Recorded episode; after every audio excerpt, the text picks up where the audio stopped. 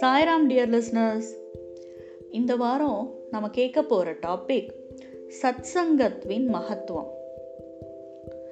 சத்சங்கம் அப்படிங்கிற வேர்டு நம்ம எல்லாருக்கும் பரிச்சயமானது.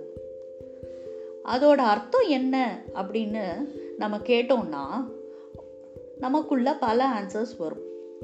அதாவது சத்சங்கம்னா பஜனுக்கு போகிறது இல்லை ஒரு ஸ்டடி சர்க்கிள் கேட்குறது இல்லை ஒரு டிஸ்கோஸ் கேட்குறது இப்படி பல புரிதல் இருக்கும் நமக்குள்ள.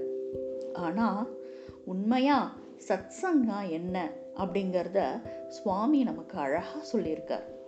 அதைத்தான் இந்த பாடலை நம்ம கேட்க போகிறோம் நமக்கு எல்லாருக்கும் பால்விகாஸில் சொல்லி கொடுத்த ஒரு பஜகோவிந்தம் தெரியும்.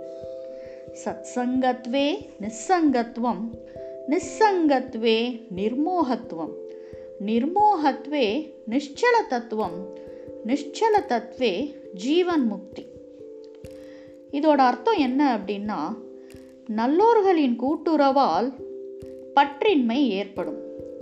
பற்றின்மை ஏற்படுவதால் மதிமயக்கம் நீங்கி மாயை விலகி நான் யார் என்ற உண்மை புரியும். அந்த உண்மையை புரிந்தால் அதுவே ஜீவன் முக்தி அப்படின்னு ஆதிசங்கரர் சொல்லியிருக்கார். அப்போ நல்லோர்களின் கூட்டுறவு அதுதான் நம்ம முக்தி அடையறதுக்கு ஒரு முக் ஃபர்ஸ்ட் ஸ்டேஜ் இல்லையா? அப்போ அந்த சத்சங் அந்த நல்லோர்களின் கூட்டுறவுனா என்ன? நம்ம சுவாமி என்ன சொல்லியிருக்கார்? வாங்க தெரிஞ்சுக்கலாம். பகவத்கீதையில் கிருஷ்ணர் சொல்கிற உன் நண்பன் யார் என்பதை வைத்தே நீ எப்பேற்பட்டவன் புரிஞ்சுக்கலாம் அப்படின்னு சொல்கிறார் அதனால்தான் நம்ம சுவாமியும் அடிக்கடி சொல்வார் ஏபிசி அவாய்ட் பேட் கம்பெனி அப்படின்னு. வேதாந்தத்தில் சத்சங் அப்படிங்கிறதுக்கு அர்த்தம் என்ன அப்படின்னா சத் அப்படின்னா காட் இறைவன். சங் அப்படின்னா கூட்டுறவு. அதாவது இறைவனுன் கூட்டுறவே உண்மையான சத்சங்கம். அப்போ சத்சங்கத்தோட அர்த்தம் என்ன அப்படின்னா இறைவனின் இறைவனுடைய கூட்டுறவு. இறைவனை நமக்கு நண்பனாக்கி கொள்ளுதல் அதுதான் அதோட இமீடியட் மீனிங் சரி அப்போ எப்படி நம்ம சுவாமியோட கம்பெனியை அடையிறது? எப்படி நம்ம சுவாமி கிட்ட ஃப்ரெண்ட்ஷிப் ஆகுது அப்படின்னு நமக்கு கொஷின் வரும். சுவாமி அதுக்கும் சொல்கிறார் நீ அதை எங்கேயும் தேடி அலைய வேண்டாம். உன் இதயத்தில் இருக்கிற அந்த கான்ஷியன்ஸ் அதுதான் உன்னுடைய இறைவன்.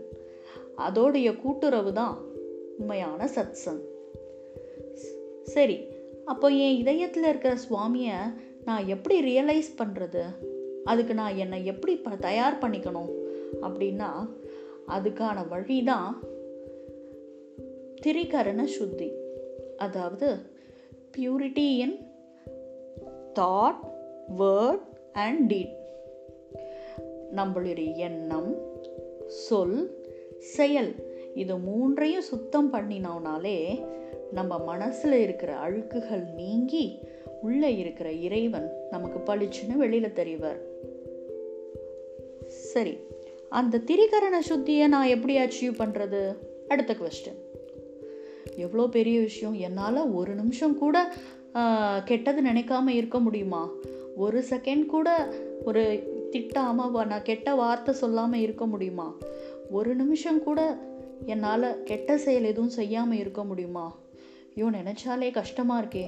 எவ்வளோ டஃப்பான ஜாபு அப்போ நான் எப்படி என்னுடைய இதை அச்சீவ் பண்ணி இறைவனை என்னோடய கம்பெனியாக நான் வச்சுக்க முடியும்?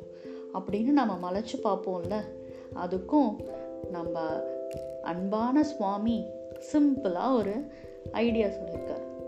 அது என்னென்னா நமக்கு எல்லாருக்கும் தெரிஞ்ச அதே தாரக மந்திரம் தான்.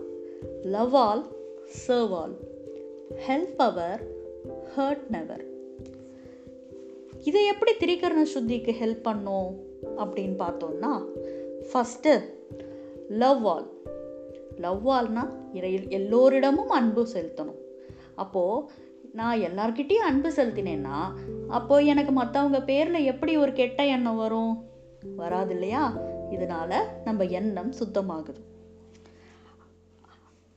அதே மாதிரி ஹர்ட் நெவர் யாரையும் துன்புறுத்தாது கூடாது. துன்புறுத்துறதுங்கிறது வாக்கால சொல்லால கைகளால். எல்லாத்துலேயும் தான். அப்போது எல்லாரோடையும் அன்பாக நான் பேசும்போது என்னால் எப்படி மத் என்னுடைய ம என்னுடைய வாக்கு நாக்கு எப்படி கெட்ட வார்த்தையை பேசும்? எப்படி என் கைகள் வந்து அவங்கள துன்புறுத்துறதுக்கு நீட்டும்? ஸோ அதால் நம்ம ரெண்டாவது இதையும் அச்சீவ் பண்ணிடுறோம். அப்புறம் சர்வால் எல்லாருக்கும் சேவை செய்வதன் மூலமாக நம்ம கைகள் எப்பயுமே நல்ல விஷயத்தை மட்டும்தான் செய்யும். கெட்ட காரியங்களில் நம்ம கை ஈடுபடாது. அப்போது அந்த தேர்ட் ஆக்ஷன் அதையும் நம்ம அச்சீவ் பண்ணுறோம் அப்போது தாட் வேர்ட் அண்ட் டீட் மூணையுமே சுத்தமாக வச்சுக்கிறதுக்கு நமக்கு கொடுத்த சுவாமி கொடுத்த எளிய வாக்கியம் love all serve all help ever hurt never இது மட்டும் இல்லை இதை நம்ம பண்ணுறதுனால நம்ம மனசில் இருக்கிற கெட்ட எண்ணங்கள் கொஞ்சம் கொஞ்சமாக அழி ஷட்ரிபூஸ் சொல்கிறோம் இல்லையா? காமம் குரோதம் லோபம் மதம் மாத்சரியம். இந்த குணங்கள் எல்லாமே போய் நம்ம நிர்குணமாக மாறி மாறுறதுக்கு ஸ்டேஜ் வரும். அந்த நிர்குண ஸ்டேஜை அடையும் போது தான் நமக்கு நம்ம இதயத்தில் இருக்கிற அந்த சுவாமியோட கூட்டுறவு கிடைக்கிறது. எப்போ நம்ம நம்ம இதயத்தில் இருக்கிற சுவாமியை ரியலைஸ் பண்ணுறோமோ அப்போது நமக்கு இந்த உடம்பு நான் இல்லை நான் ஒரு ஆத்மா அப்படிங்கிற ரியலைசேஷன் வரும். நான் வந்து என்னையே இறைவன் அப்படின்னு ரியலைஸ் பண்ணிட்டேன்னா அப்புறம் அதானங்க முக்தி. ஸோ இப்போ ஃபஸ்ட்டு நம்ம சொன்னோம் பாருங்கள் அந்த பகவத்கீ பாக பஜகோவிந்தத்தோட அர்த்தம். அதோட நாலு ஸ்டேஜையும் நம்ம சுவாமி அந்த ரெண்டே கப்லெட்டில் நம்ம அச்சீவ் பண்ண முடியும்னு நமக்கு எவ்வளோ அழகாக சொல்லி கொடுத்துருக்காரு. அதனால் உண்மையான சத்சங்கம் என்னன்னா அது இறைவனின் கூட்டுறவு மட்டுமே. இறைவனோட குடிச்சிட்ருக்கிற ஃப்ரெண்ட்ஷிப் தான் உண்மையான சத்சங். அந்த சத்சங்கில் இருந்தால் மட்டும்தான் நமக்கு ஜீவன் முக்திங்கிற அந்த அருமையான வாழ்க்கையின் முக்கியமான கோட்பாடை அச்சீவ் பண்ண முடியும்.